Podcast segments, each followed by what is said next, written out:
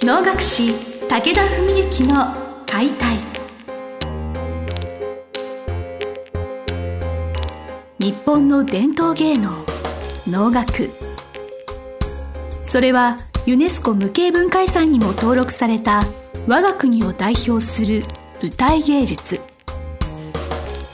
ポッドキャスト能楽師武田文幸の解体では関税流して方として数多くの対局を演じてきた能楽師武田文幸が600年以上の歴史を持つ能楽を優しく解説。能楽師として自らの経験とその思いを語ります。今週も始まりました志を手紙にしたため皆さんの心へ届ける武田文幸の解体司会進行の小菅圭一です。文幸先生本日もよろしくお願いします。よろしくお願いします先生近々また舞台が指定の舞台指定っていうことでよろしかったですか？えっと指定ではないんですけどまあ、先生がちょっと、はい、登壇される舞台があるということでちょっとその舞台のご紹介をいただければなと思います、はい、9月の16日の土曜日なんですけど、その銀座6の完全能楽堂で、えー、私の祖父武田隆の33回忌追善、えー、法の会別会という、まあ、そういう催しがありまして、まあ、舞林という紋付き袴に素顔で舞う舞林が5番ダイジェスト版のお能みたいなやつですね。5番とあとメインが能のあたか義経弁慶の話ですね。歌舞伎の勧進帳の元になった話です。であの兄が師弟の弁慶をするんですけど僕はその山伏義経の労働たちの山伏、まあ、僕らは通称堂山っていうんですけど、はい、同じく山伏ということで堂山っていうんですけどそのリーダー堂山頭っていうのを僕がやるという、まあ、これかなりの大役なんですけど。なるほど、はい、追善能というなんかそういうお話だったんですけれど追善っていうのはそのいわゆる仏教とかそういうことそうですね。だから法事法要っていうことと、はい、まあ近しい意味にはなってくると思うんですけど法事っていうと割とピンときますかね。法事は。であればその何回忌とかありますよね、はいはい、やっぱり、えー、はい、でも追善っていうのはあまり言葉としては使いませんよね。そうですよね。あの、はい、我々なんかね業界に言うと追善とかってすごい常用語なんですけど、はい、法事っていうのはだからまさにおっしゃるように、えー、何回忌とかって言って、お経を唱えてもらってお坊さんに。成仏できるようにとか、ね、あのあっちの世界で楽しくやってくださいじゃないけど、はい、まあそんなようなね死者を浮かばれるようにみたいなことだと思うんですけど、はい、追善っていうのは、えっと、ちょっとまあ僕の自分の拙い知識で、まあ、間違ってるかもしれないんですがいわゆる残されたものが良き行いをしてで結局亡くなってしまった方っていうのはもう何も現世ではできないじゃないですか、はい、だからその個人の代わりに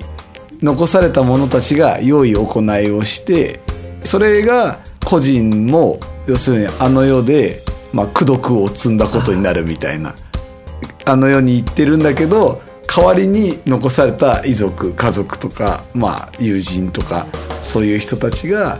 代わりに良きことを行って、えー、それで、まあ、個人が良きことを行ったっていうことにしていくみたいなそういうような意味合いだって聞いています。はい。でそこの度の追善のはおじい様。そうです、はい、祖父ですね、はい、大体我々はですからまあ3と7、まあ、3回忌7回忌13回忌17回忌まあ、232733で最後が50回忌、まあ、そこで終わりって大体言われてるんですけどそんな具合でですね今度は33回忌。まあでもとはいえ50回忌が終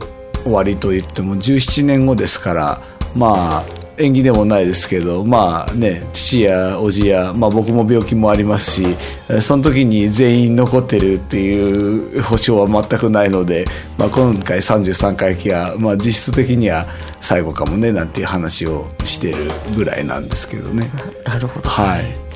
そのまあ対局だということもあると思うんですけれど、はい、そのまあ見どころであったり、はい、特別なきっとあると思うんですねなんかいろいろ、はい、そうですね。まず我々の言うところの追善会っていうのはおっしゃるように普段だったらちょっと普通の霊界では出しにくいような対局をそういう機会に演じてまあ手向けるというかね個人に手向けるというかそういう感覚がまず一つあります。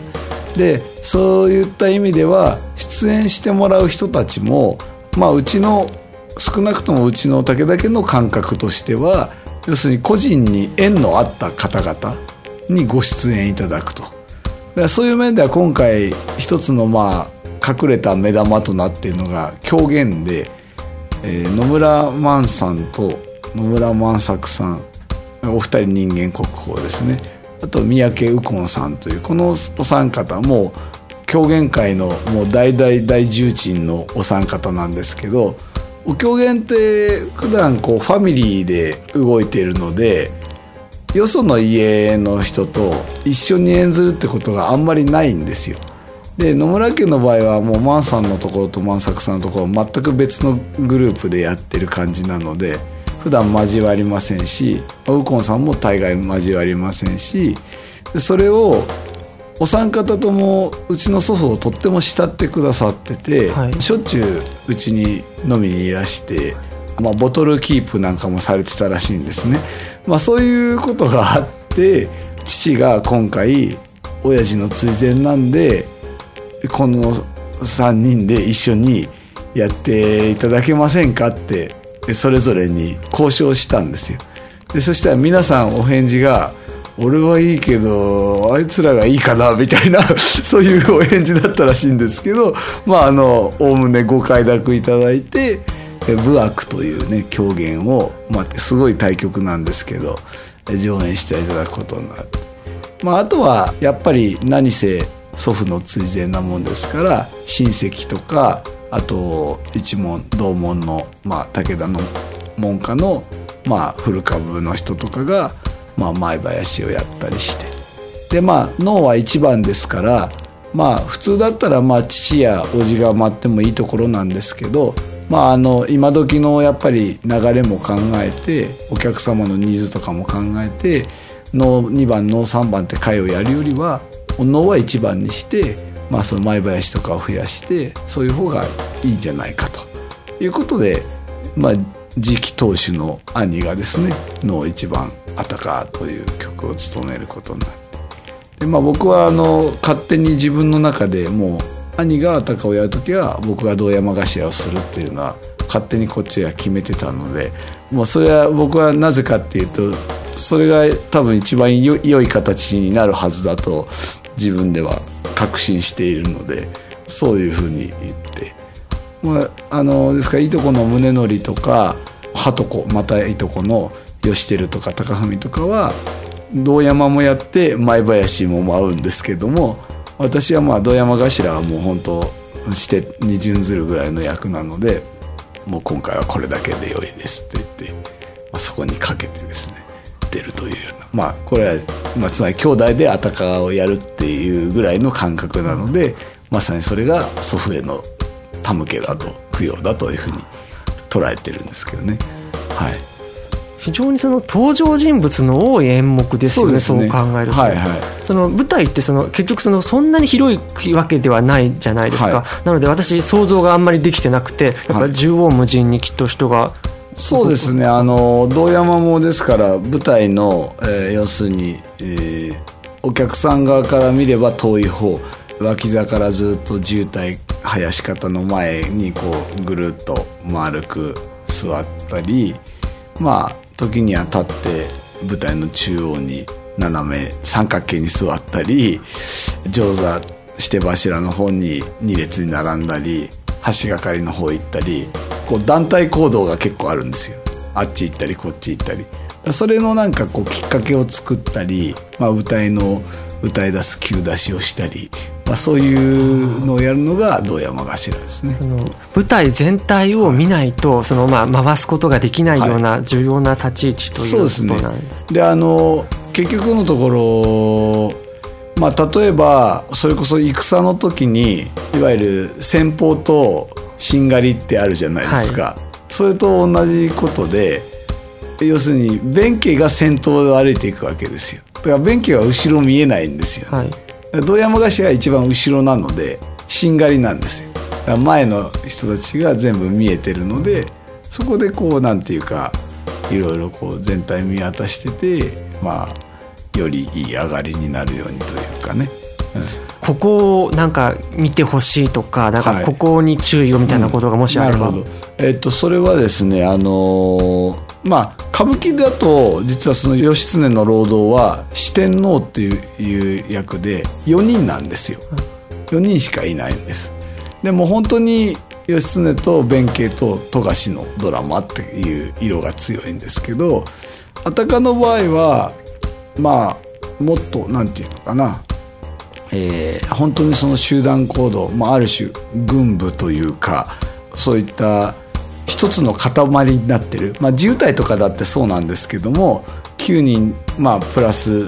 弁慶まあ弁慶と義経はちょっと別格として9人の労働堂山が歌いを歌っても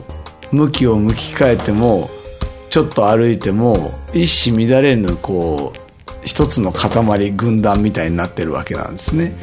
でそれがやっぱり脳の醍醐味であってですからまあ富樫に半ば武力行使的にですね詰め寄るみたいなシーンもあるんですけどもそういう一箇所一箇所がその統率と緊張感、うん、そういうものが取れているはずなんですね多分まあそれはもちろん堂山頭一人の力ではできなくて稽古の段階から、まあ、みんなでも意思疎通して一人一人がきちんとやらなければ当然いい堂山にはならないんですけどそういうふうにしてやっていく。でもその堂山はもちろん主役ではなくてあくまで主役は弁慶でありその相手役の富樫でありまああるいは義経であり。だから縁の下の力持ちみたいな感じでですね。はい。まあだからどうでしょう。例えばピッチャーとキャッチャーがまあ弁慶と富樫だとすれば。内野手外野手が堂山とかそんな感じですかね。面白いです、はい、ちょっとねこれまでなんかあまり演じてこられたようなものとはまたちょっと違ったやっぱあの、ね、テイストというか、はい、趣が感じられる舞台になるんだろうなと思いました、はい、はい、9月の16日ということで、ぜひその皆さんも足をお運びいただければと、あの今残り S 席が20枚ぐらい残ってるだけの状況です。はい、ということで、はい、S 席ということで皆様、はい、はい、本日はですね9月16日追善能のお話を先生からお聞きしました。先生本日はどうもありがとうございました。ありがとうございました。本日の番組はいかがでしたか？番組では武田文幸への質問を受け付けております。ウェブ検索で武田文幸と入力し検索結果に出てくるオフィシャルウェブサイトにアクセスその中のポッドキャストのバナーから質問フォームにご入力ください